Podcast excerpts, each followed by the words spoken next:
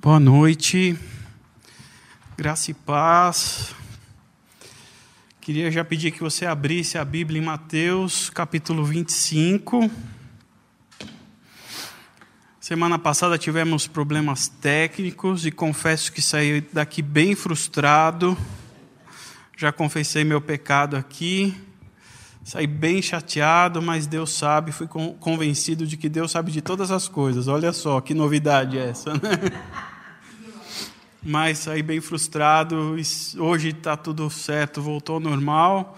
Estamos ainda com, com o computador aí com avalias, mas a gente vai, a gente vai resolver. Espero que vocês estejam bem. Mais uma semana distantes, mas juntos, mas espero que você esteja se cuidando e que você esteja no conforto do seu lar, com a sua família, se preservando e preservando, fazendo um mal necessário, estarmos longe, longe, mas para um bem comum. Queria convidá-los a ler Mateus capítulo 25. Eu quero ler a partir do verso 1.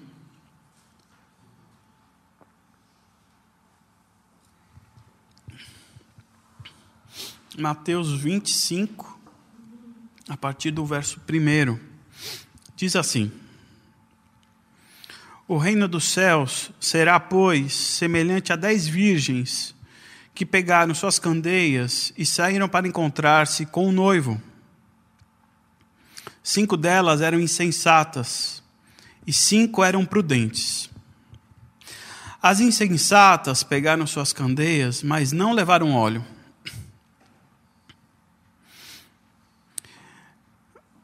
As prudentes, porém, levaram óleo em vasilhas, junto com suas candeias.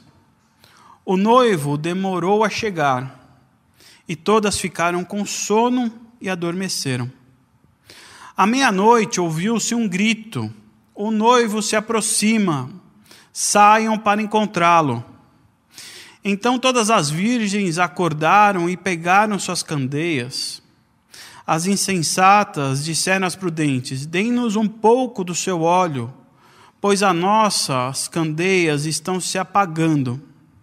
Elas responderam: Não, pois pode ser que não haja o suficiente para nós e para vocês. Vão comprar óleo para vocês. E saindo elas para comprar o óleo, chegou o noivo. As virgens que estavam preparadas entraram com ele para o banquete nupcial. A porta foi fechada. Mais tarde vieram também as outras e disseram: Senhor, Senhor, abra a porta para nós. Mas ele respondeu: A verdade é que não as conheço. Portanto, vigiem, porque vocês não sabem o dia e nem a hora. Vamos orar? Senhor Jesus. Eu peço nessa noite, Pai, que o Senhor venha nos iluminar, Deus. Que o Senhor venha trazer à mente, trazer ao nosso coração palavras de sabedoria.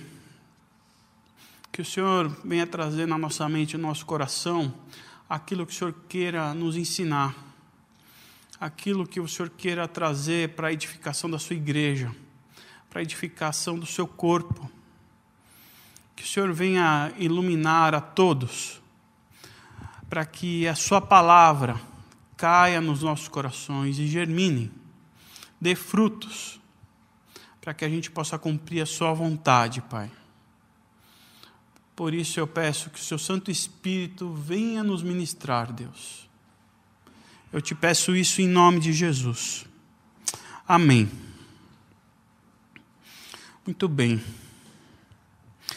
A fé, a fé é dom de Deus. E através dela, da fé, é que nós nos relacionamos com Deus. E à medida que a fé vai agindo em nós e vamos nos relacionando com Deus, Deus vai se revelando quem Ele é. E vai nos mostrando o quanto Ele nos ama. A maior prova da revelação, ou a maior prova do amor de Deus, se dá na encarnação e no sacrifício de Jesus Cristo. E é por esse motivo que nós devemos ser muito gratos a Deus. É por esse motivo que nós nos reunimos como igreja. É por esse motivo que nós louvamos. É por esse motivo que nós prestamos culto. Por tudo o que Deus já fez por nós. Mas acontece que a nossa história com Deus e com Jesus ainda não terminou, ainda não acabou, ainda há um capítulo a ser escrito que precisamos estar com os nossos livros abertos, aguardando Deus terminar de escrever. E o capítulo que Deus ainda vai escrever será através da segunda vinda de Jesus. É por essa razão por esse motivo, a segunda vinda de Jesus, que a nossa fé, o nosso relacionamento com Deus precisa estar alicerçado. Por causa da volta de Jesus é que nós também devemos louvar a Deus, orar a Deus. A segunda volta de Jesus é um tema muito importante para nós, é um tema fundamental para a nossa fé. Eu tenho certeza que você já percebeu que esse assunto, a segunda vinda de Jesus, é um tema recorrente em toda a Bíblia.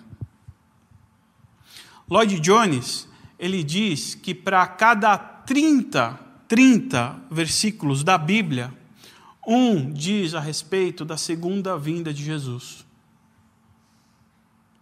E ele diz também que para cada referência sobre o nascimento de Jesus, ou seja, uma referência à primeira vinda de Jesus, há oito referências sobre a volta de Jesus. Uma para a primeira vinda e oito para a segunda vinda. É sim um tema importante que requer a nossa atenção é ainda um tema atual que nós devemos nos ater, é um tema bíblico, é uma promessa que deve que não podemos interpretar de outra maneira. Sim, Jesus vai voltar. E é por essa razão que as nossas mentes e os nossos corações precisam ter essa certeza. Jesus vai voltar. Essa também foi uma preocupação de Jesus essa também foi uma coisa que Jesus precisou falar para os seus discípulos e é uma mensagem para nós, da qual nós devemos prestar atenção. E é por isso que ele escreve essa parábola das dez virgens. A, a parábola das dez virgens, que se inicia no capítulo 25, as versões mais antigas, a nossa, pelo menos a que eu li aqui, eu não sei qual você tem aí, começa no versículo 1 dizendo: O reino dos céus será. As versões mais antigas, antes do o reino do céu será, começa: Então o reino do céu será. É interessante, eu quero chamar atenção para vocês em relação a esse então, é porque o que acontece aqui, que no capítulo 24, Jesus está falando sobre os sinais do fim do tempo, dos tempos ele está explicando para os seus discípulos como ia acontecer. E quando ele vai para o versículo 25, ele fala, então, e conta a história das dez virgens. Esse então está querendo dizer o seguinte: quando chegar o dia de eu voltar, o reino dos céus será semelhante a dez virgens que saíram para encontrar com o noivo. O assunto aqui, claro, é a volta de Jesus. Jesus já está falando sobre a sua volta. E claro, o noivo é Jesus. E a primeira impressão, quando a gente lê esse, esse texto, é que o noivo vai se casar com essas dez virgens. E não é isso que quer dizer o texto. Essas dez virgens eram dez mulheres jovens e que provavelmente deveriam ser virgens, por isso que é chamado de dez virgens. Mas elas são amigas da noiva, da qual o noivo iria se casar. Na verdade, elas eram as damas, as madrinhas do casamento, as madrinhas escolhidas pela noiva. Elas eram a madrinha de casamento da noiva. E naquela época, o casamento se dava em três etapas. A primeira etapa do casamento se dava quando os pais do noivo e da noiva se juntavam para tratar acerca do casamento havia a questão dos dotes, havia uma questão burocrática. O noivo não era simplesmente chegar lá e falar, eu vou casar, ele teria que oferecer um sacrifício, e isso despendia dinheiro. Isso era tratado entre os pais do noivo. A segunda etapa do casamento era a celebração do noivado, que ali já se firmava um compromisso entre o noivo e a noiva. Então havia uma cerimônia de noivado na casa da noiva, dizendo: Eu quero me casar com você, e eu vou me casar com você. Os noivos voltavam cada um para sua casa. E a terceira etapa do casamento era o casamento propriamente dito, onde o noivo saía da sua casa e ia para a casa da noiva pegar a noiva para se casarem. E é nessa terceira etapa, o noivo saindo da sua casa indo para a casa da noiva, que entrava o papel das madrinhas. Porque o noivo, ao sair da sua casa, e sempre saía à noite, havia um cortejo. Esse cortejo era iluminado pelas noivas, pelas madrinhas, desculpa. Essa era a função das madrinhas: iluminar o trajeto, o cortejo do noivo. Então, essas madrinhas se posicionavam pelo caminho e eram com tochas, aqui diz candeias, nas outras versões lamparinas, mas na verdade eram tochas, elas estavam na rua. Não se ilumina a, lua, a, a rua com candeias ou, ou lamparinas. Eram tochas, pedaços de madeira com pano enrolado embebidos em azeite, em óleo. E elas se posicionavam ao longo desse cortejo para iluminar o noivo, o trajeto do noivo. E a parábola diz que haviam dois grupos de noivo, de, de madrinhas, as prudentes e as insensatas.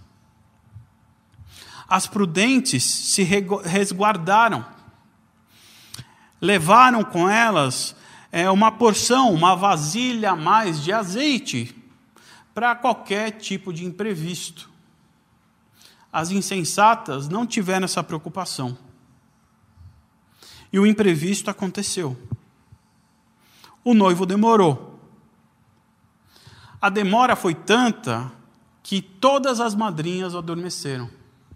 Todas, as insensatas e as prudentes.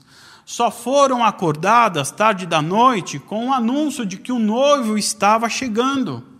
Então elas acordaram rapidamente, pegaram as suas tochas e foram receber o noivo. As insensatas perceberam que o que elas tinham não ia dar para todo o cortejo. E elas foram correndo perguntar para as outras madrinhas se podiam emprestar um pouco. E elas falaram: não vou poder, porque eu também vou ficar sem. E elas saíram a procurar esse óleo e não encontraram. E quando elas voltaram, o noivo já tinha chegado, as madrinhas prudentes entraram para um banquete e elas foram bater na porta e o noivo não as reconheceram, porque as tochas acesas significavam que aquelas eram as madrinhas. Não havendo fogo, não havendo tocha, os, o noivo não a reconheceu e disse: Não as conheço. Jesus termina dizendo: Portanto, vigiem porque vocês não sabem nem o dia e nem a hora. E é sobre essa vigilância que eu queria ponderar algumas coisas para nós.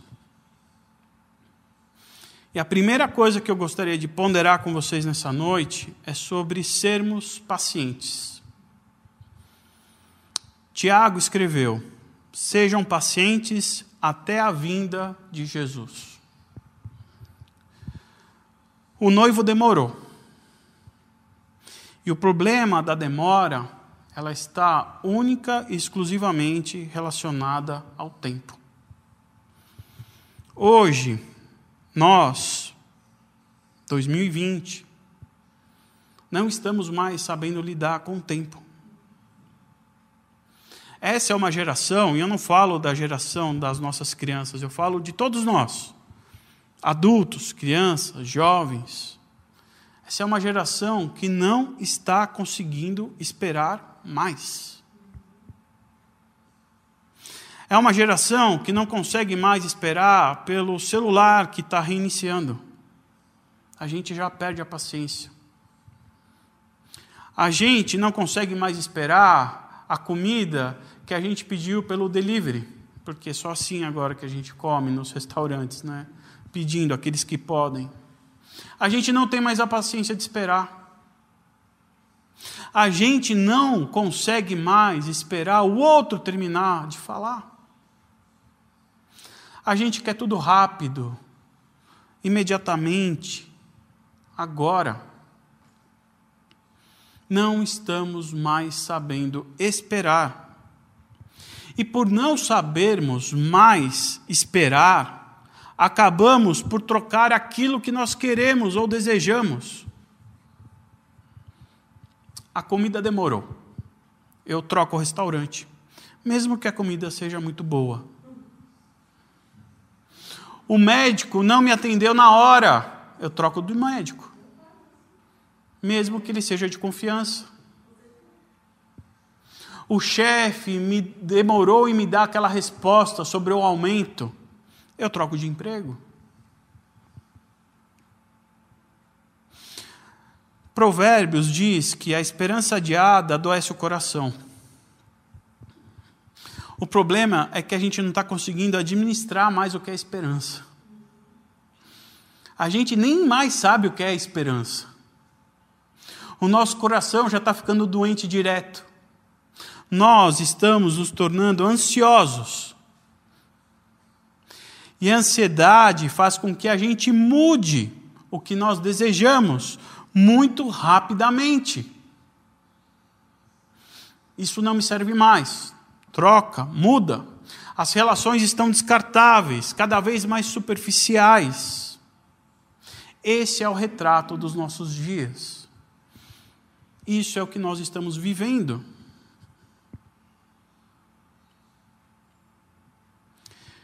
Jesus, ele prometeu que iria voltar. Isso já faz muito tempo.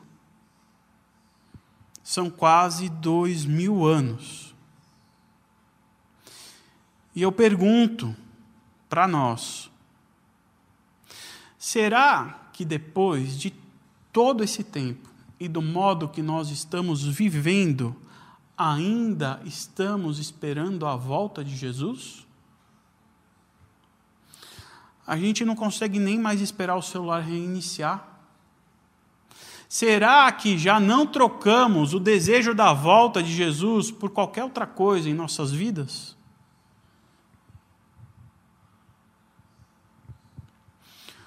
O noivo demorou. As dez virgens sensatas e as insensatas se cansaram e dormiram a espera fez com que elas dormissem. O noivo demorou e elas adormeceram. Mas é interessante perceber que elas dormiram esperando. Uma coisa é você adormecer esperando, a outra coisa é você dormir e acordar sem esperar por nada. As prudentes também dormiram, mas dormiram esperando. Porque o problema não é a dormir. O problema é não sabemos lidar com a espera, com o tempo. Por isso, a gente tem que cuidar do nosso coração. Para que o nosso coração não vá dormir e nem vai acordar sem ter esse desejo pela volta de Jesus. Os nossos corações têm que estar latente isso. Jesus vai, vai voltar. Durma, mas ao acordar, vai procurar o noivo. Corre. Sim, o noivo demorou. Sim, o noivo está demorando. E sim, o noivo poderá demorar ainda mais. Mas não deixe o seu coração adoecer. Não deixe o seu coração trocar o desejo pela volta de Jesus por qualquer outra coisa. Vigie. É o recado de Jesus para nós. Vigie. Não deixe a esperança adiada adoecer o seu coração. A segunda coisa que eu queria pensar, que a gente pudesse pensar juntos, é, é sobre o azeite. A diferença entre as madrinhas é que cinco delas cuidaram do óleo, do azeite, e as outras cinco não. Nessa parábola, nós somos as madrinhas. Logo, nós somos as madrinhas que devem ter a total atenção quanto ao azeite. Nós devemos nos precaver para que o fogo não acabe. O azeite é fundamental para isso, para as tochas ficarem acesas. Porque sem o azeite, as tochas perdem as suas funções. Sem azeite, não há fogo, não há luz. E nós somos a luz do mundo. É a nossa responsabilidade a iluminação do noivo. Não estamos iluminando o caminho que o noivo vai percorrer. O noivo sabe o caminho. O caminho é da casa da noiva dele, daquilo que ele deseja, daquilo que ele quer. Ele é capaz de olhos fechados, de costas na casa da noiva. As tochas servem para iluminar o noivo. As tochas servem para iluminar aquele que está indo se encontrar com a noiva. É necessário iluminar o noivo para que todos, todos possam ver o noivo. É a nossa função iluminar Cristo para que todas as pessoas vejam o Cristo. Nosso papel é iluminar o Cristo para o mundo. O noivo está a caminho de encontrar sua noiva. Essa é a nossa missão de ser luz para o mundo, para que as pessoas vejam quem é Cristo, quem é o noivo. Mostrar para elas que há uma nova maneira de viver, há uma nova maneira de nos relacionarmos. Mas sem azeite não há fogo. E sem fogo não há luz. E sem luz a gente não cumpre a nossa função, que é de iluminar o noivo. As madrinhas, as dez madrinhas, foram escolhidas com esse propósito de iluminar. Cinco delas rejeitaram essa função. Elas rejeitaram essa função quando elas não cuidaram se o azeite ia dar ou não. Eram madrinhas e tinham as tochas nas mãos, mas não tinham fogo. A gente faz isso também. A gente fica com a tocha na mão e ela está apagada. E a gente acha que a gente está cumprindo o nosso papel. Eu poderia dar outro nome para isso. A gente poderia chamar de hipocrisia, por exemplo. Eu sou madrinha e a tocha está apagada. E o que é o azeite? que significa o azeite? Tem muita gente que dá muito significado para o azeite, você pode entender do jeito que você quiser. Mas o azeite é tudo aquilo que tem a ver, que diz respeito ao reino de Deus, aos valores de Deus. O Espírito Santo, a palavra de Deus, a fé, a oração, as obras, isso tudo são, são os azeites, isso tudo é que ilumina o noivo. Isso tudo é que mantém a nossa chama acesa com Deus. É tudo aquilo que nos alimenta com Ele, dele, para Ele. E o azeite é pessoal. O azeite é intransferível. Por isso que as virgens prudentes não puderam emprestar para as insensatas. Não dá para emprestar. O que a gente tem que fazer é cuidar daquilo que é nosso, do nosso azeite. Cuide da sua fé. Cuide das suas orações. Cuide das suas obras. Cuide daquilo que você se alimenta. Cuide para que essas coisas não se apaguem. Porque as tochas servem para iluminar o noivo e somente o noivo.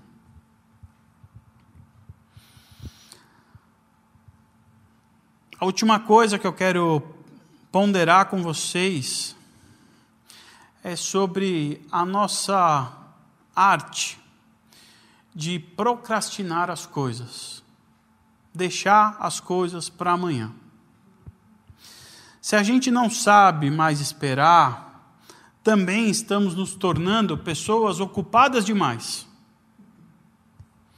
E hoje nós só consideramos aquelas pessoas que realmente trabalham só as que estão com todo o tempo preenchido, só as que estão correndo e que não têm tempo para mais nada. Assim, as vidas, as nossas vidas, se tornam uma vida corrida e sem tempo. Acontece que, em meio a uma vida corrida e sem tempo, com, toda, com tantas coisas sendo feita, feitas ao mesmo tempo, a gente é tentado a adiar as ações que são menos atrativas, deixando as mais importantes para trás isso vai dando uma falsa sensação de trabalho para a gente. Quando, na verdade, o que nós estamos fazendo é procrastinando, deixando para amanhã. Você diz, nossa, hoje eu trabalhei tanto que não deu tempo para nada. Às vezes é verdade. Às vezes é verdade. Mas muitas vezes, se você olhar no detalhe e peneirar, enxugar, você vai olhar o seu tempo, que você perdeu muito tempo, você administrou muito mal o seu tempo. E assim vamos, dia após dia. E a gente vai arrumando problemas, ocupações. A gente arruma um curso daqui, a gente arruma um outro trabalho dali, a gente arruma uma reunião de cá, a gente arruma um evento para lá. E as coisas importantes vão ficando de lado. Só que um dia, essa conta chega. Um dia, a tempestade chega. Um dia, o inverno vem. E quando o inverno chega, a cigarra sempre corre para pedir favor para a formiga. Lembram da história da cigarra e da formiga? Os dias mal chegam e chegam para todos nós. Será que quando chegar o dia mal, você vai estar desprevenido porque deixou o importante para amanhã? Será que quando esse dia chegar, você vai sair correndo, bater na casa da pastora? Pastora, me dá um pouquinho do seu azeite, por favor. Eu tenho certeza que ela vai te acolher muito bem aqui, ela vai falar assim: olha, do meu azeite eu posso te dar, mas eu te ensino como você pode conseguir. A nossa sorte é que enquanto forem apenas os dias maus batendo na nossa porta, dá tempo para a gente correr e achar o azeite. Dá tempo. Mas, quando o noivo chegar, esquece. Não vai dar tempo porque a sua volta ela vai ser súbita. e ninguém sabe o dia e a hora que Jesus vai voltar. Nós lemos isso no versículo 13. Portanto, vigiem, porque não sabem o dia nem a hora. No 24, 36, ele fala a mesma coisa. Ó, Quanto ao dia e a hora, ninguém sabe. Nem os anjos dos céus, nem o filho, senão somente o Pai. Tem um monte de maluco que faz conta, tentando descobrir o dia que volta, Jesus. Mas nem os anjos sabem. Não adianta fazer conta. Jesus vai, vai voltar, e a palavra diz que será como um relâmpago, como um raio. Quando um raio, um relâmpago cai, não dá tempo para nada. Não dá tempo nem de você fechar os olhos. E a hora que cair esse azeite, não vai dar para correr. A hora que cair esse raio, não vai dar para correr e pegar o azeite. E sem azeite, não tem fogo. E sem o fogo, a gente não entra para o banquete. Porque o noivo só permite entrar na festa quem ele reconhece. E o noivo só reconhece quem é a madrinha, porque o noivo se vê nela. O fogo, como eu disse, serve para iluminar um noivo, para iluminar para o mundo o noivo. Mas a tocha, o fogo, serve para iluminar o noivo, para que as madrinhas possam enxergar o noivo e para que as madrinhas o imitem, para que elas possam ficar parecidas com ele. O fogo serve para que, em meio às trevas, a gente possa ver o noivo e passa a considerar ele como alguém a quem devemos imitá-lo. Pedro, ele foi reconhecido como discípulo pela sua fala. Quando Jesus estava, foi preso e estava para ser açoitado, falaram: Eu conheço você. Aí ele diz: A tua fala te condena. A madrinha vai bater na porta, o noivo vai abrir e vai dizer: Pois não? E a madrinha vai dizer: Eu sou a madrinha. Eu fiz curso de madrinha. Eu sou formado em madrinha. Eu tenho doutorado em madrinha. Eu tenho uma reputação de madrinha o noivo vai falar: é mesmo.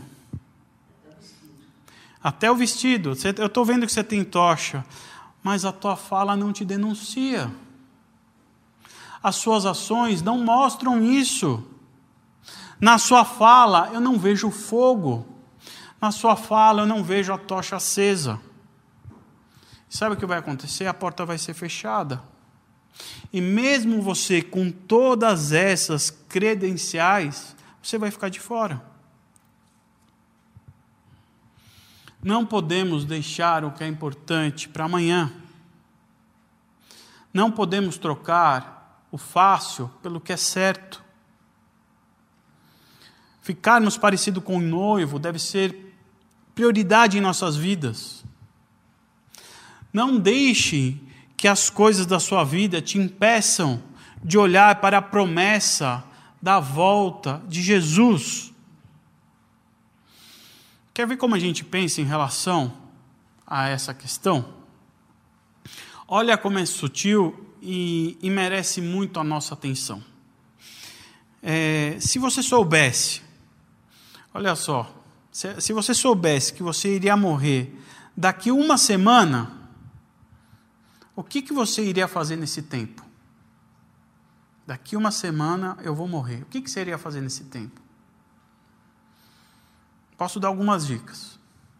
Você ia passar mais tempo com seus filhos, você ia deixar tudo a casa arrumada, você ia arrumar o seu emprego, ia deixar algumas mensagens, iria se despedir dos amigos. Eu sei que na igreja você não viria, porque quando tem churrasco ou qualquer outra coisa importante, ninguém vem. Eu sei que na igreja você não viria. Mas talvez seriam essas coisas que você fizesse. Mas, e se você soubesse que Jesus voltaria daqui uma semana? Você faria as mesmas coisas? Tenho certeza que não. Isso mostra como os nossos pés ainda estão presos na terra. a gente não anseia essa volta de Jesus. E eu quero terminar lembrando sobre essa promessa importante. Jesus vai voltar. É uma promessa que ele nos fez. Como diz lá em João 4, que a Letícia começou o culto. Ah, então eu vou ler o 4. Na casa do meu pai há muitos aposentos. É, então é 14. Por isso que eu falei que você tinha lido. A minha referência está errada aqui. Na casa do meu pai há muitos aposentos. Se não fosse assim, eu teria dito a vocês: Vou preparar lugar para vocês. E quando eu for e preparar lugar, voltarei e os levarei para mim, para que vocês estejam onde eu estiver. Voltarei e levarei para mim. Deus, Deus, Ele vai terminar de escrever a sua história. Ele vai terminar o último capítulo, o capítulo da nossa libertação por completo, para que a gente possa viver definitivamente uma vida gloriosa. A volta de Jesus será uma volta pessoal. Ele mesmo vai voltar. Não vai ser como um fantasma, não vai ser em espírito, vai ser em carne e osso. Ele vai voltar. De forma súbita, inesperada, sem hora marcada, mas será glorioso. Os céus vão se abrir. A gente vai ouvir as trombetas do céu. E a gente vai ver o nosso bom pastor nos chamando para irmos ao lar eterno. Que enquanto, enquanto Jesus não volte, a gente possa ser prudentes que a gente possa cuidar das nossas tochas, que a gente possa cuidar dos nossos azeites. Porque o azeite não é algo que nós devemos guardar fora. Esse azeite tem que estar guardado no nosso coração. Esse azeite é algo que só devemos guardar dentro de nós o azeite é a nossa esperança, a nossa fé, o nosso amor, o nosso perdão. São essas coisas que vão produzir luz, que dão chama, que servem para iluminar o noivo. Ódio, vingança, ressentimento, interesse próprio, falta de perdão, inveja, soberba, religiosidade, hipocrisia, não consegue acender nada isso não acende tochas, nada disso ilumina o nosso coração. Essas coisas pertencem à treva, às trevas, e só produzem escuridão.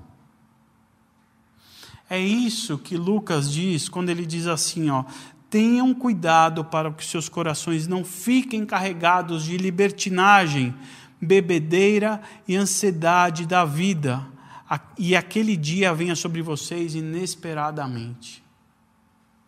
Aqui ele fala sobre libertinagem, bebedeira, ansiedade da vida, mas você pode colocar falta de perdão, falta de amor, é, desapego às coisas.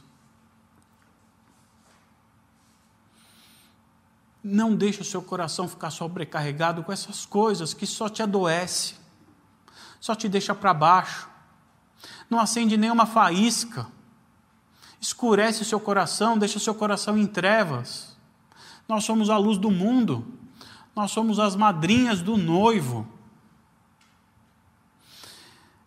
Devemos ansiar pela volta de Jesus, mas também devemos considerar a demora uma realidade. Jesus pode demorar, mas a gente tem que estar preparado para essa demora para que a gente não perca a fé de que um dia ele vai voltar. Mas, quando a sua fé estiver falhando, eu quero que você se lembre daquilo que nós vamos cantar agora.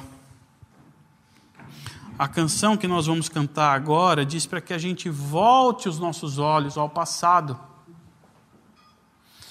e veja na cruz o sofrer de Jesus.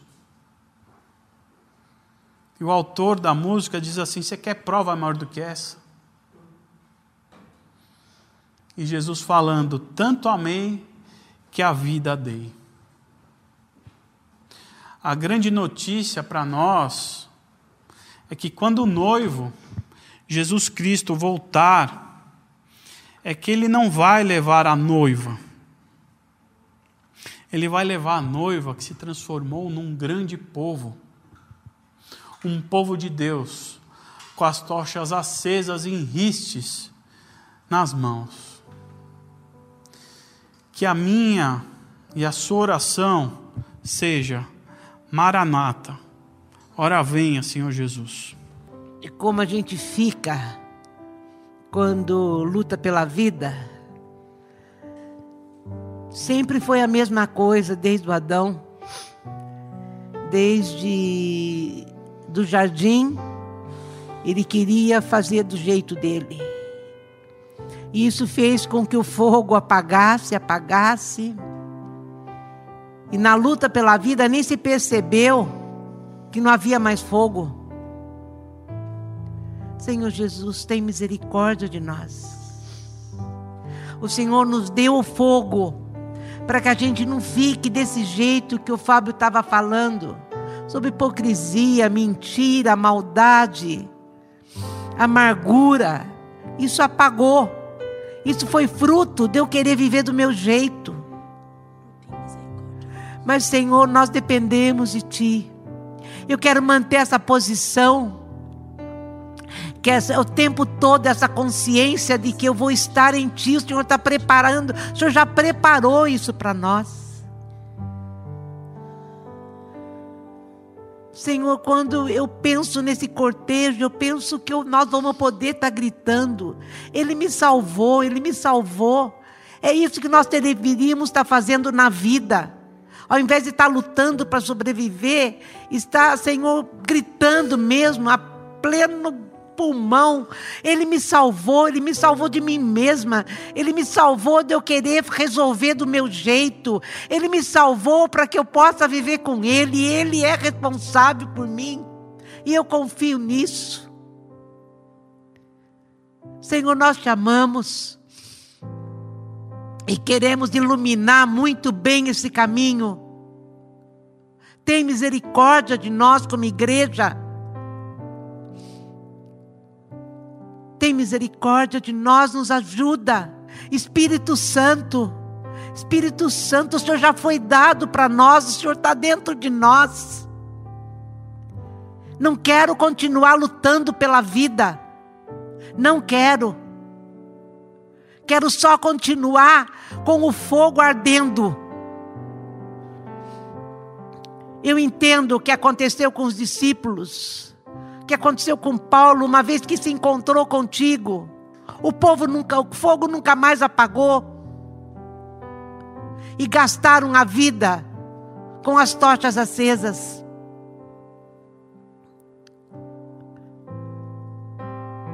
Muito obrigada, Jesus Cristo, porque o Senhor nos deu tudo. O Senhor nos deu a tocha, o Senhor nos deu o fogo, o Senhor nos deu a roupa. Apenas disse: confie em mim. Confie em mim, eu cuido de vocês. Não aflige o vosso coração, não adoece o teu coração, não adoece a tua vida.